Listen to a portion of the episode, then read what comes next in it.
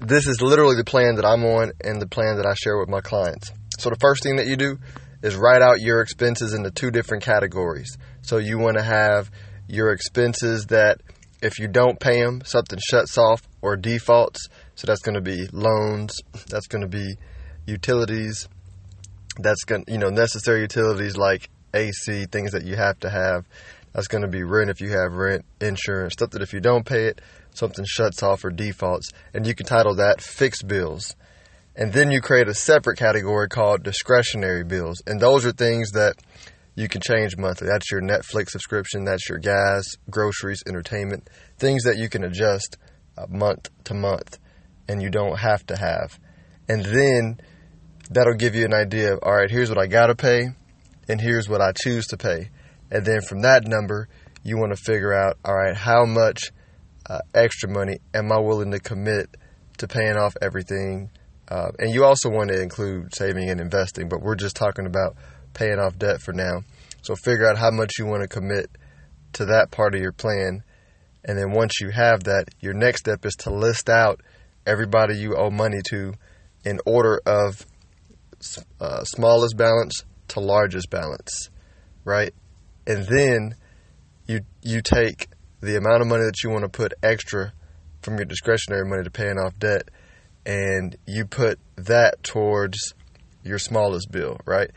When you're paying your debt payments, you only want to pay the minimums for all the other ones that you're paying, except for the smallest one that you're putting extra money for.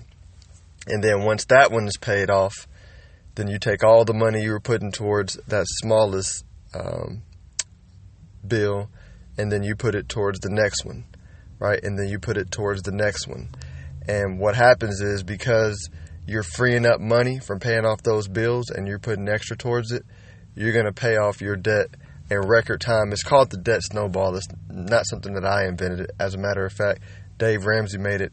Um, made it popular, but it's super effective a lot of people who I meet where they say, Hey, Philip, I have so much in student loan debt or so much in car loan debt.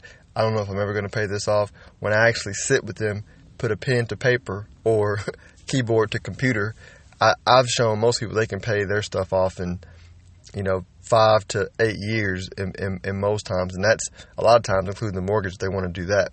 So it's a very effective strategy for paying off your debt. You want to put a plan to it. And then if you're able to uh, find some extra money by having a side hustle, uh, as I spoke about in the previous podcast, you can speed that process up a whole lot. But this, it may sound simple. Don't sleep on it. This is super effective for paying off your bills. You feel free to reach out to me on Instagram, uh, or you can um, text me at 469 608 1457 if you want to talk about how to set this up uh, for yourself. Uh, but it's not that difficult. You can even Google um, debt snowball plan, and you'll find lots of ways to to, to make this happen. Uh, by the way, uh, this is not meant to be investment or financial advice. This is for educational and entertainment purposes. Uh, you need to seek your own financial counsel before you make any decisions, because uh, this stuff can hurt folks if you don't know what you're doing. Enjoy your day, y'all.